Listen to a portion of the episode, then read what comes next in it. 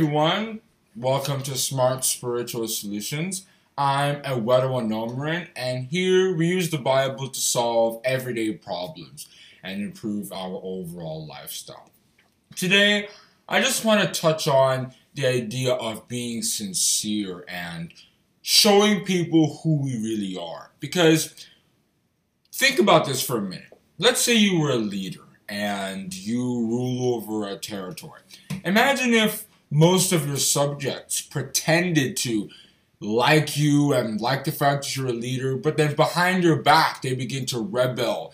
They begin to go against what they showed you to be as in they made you think that they believed in you, but in reality they didn't. And the reason why I'm giving you this example is because that is how God feels when we enter Christianity and we pretend to kind of like the whole idea that we're worshiping God, but then in reality, our hearts are really to the world. We're more interested in science and secularity. God knows the heart, according to for Samuel chapter 16, verse 7. So he's able to easily read into such things, and he kind of feels disappointed. It's as if I want people to worship me in spirit and in truth, according to John chapter 4, verse 24. And these people are coming telling people that they like doing that and they want to do that, but then all of a sudden they're more interested in what's going on in the world.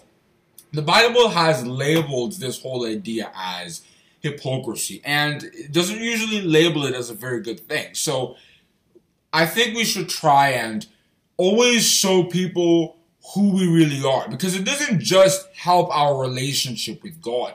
Generally, when we are working with people, when we have a job, or when we're married, our spouse or our employer or whoever we're dealing with will want to know who we exactly are. So by the time we pretend to be somebody we're not, or we pretend to like something that we don't, then usually in times of difficulty when belief is needed, because we don't have such belief, we then run off or we don't come to aid, and then all of a sudden we just leave that person behind. That was what the Pharisees were guilty of in the Bible. They pretended to love God and be so interested in the business, but they ended up killing God's son. According to Matthew chapter 15, from verses 7 to 9, chapter 23, from verses 13 to 39, and so on.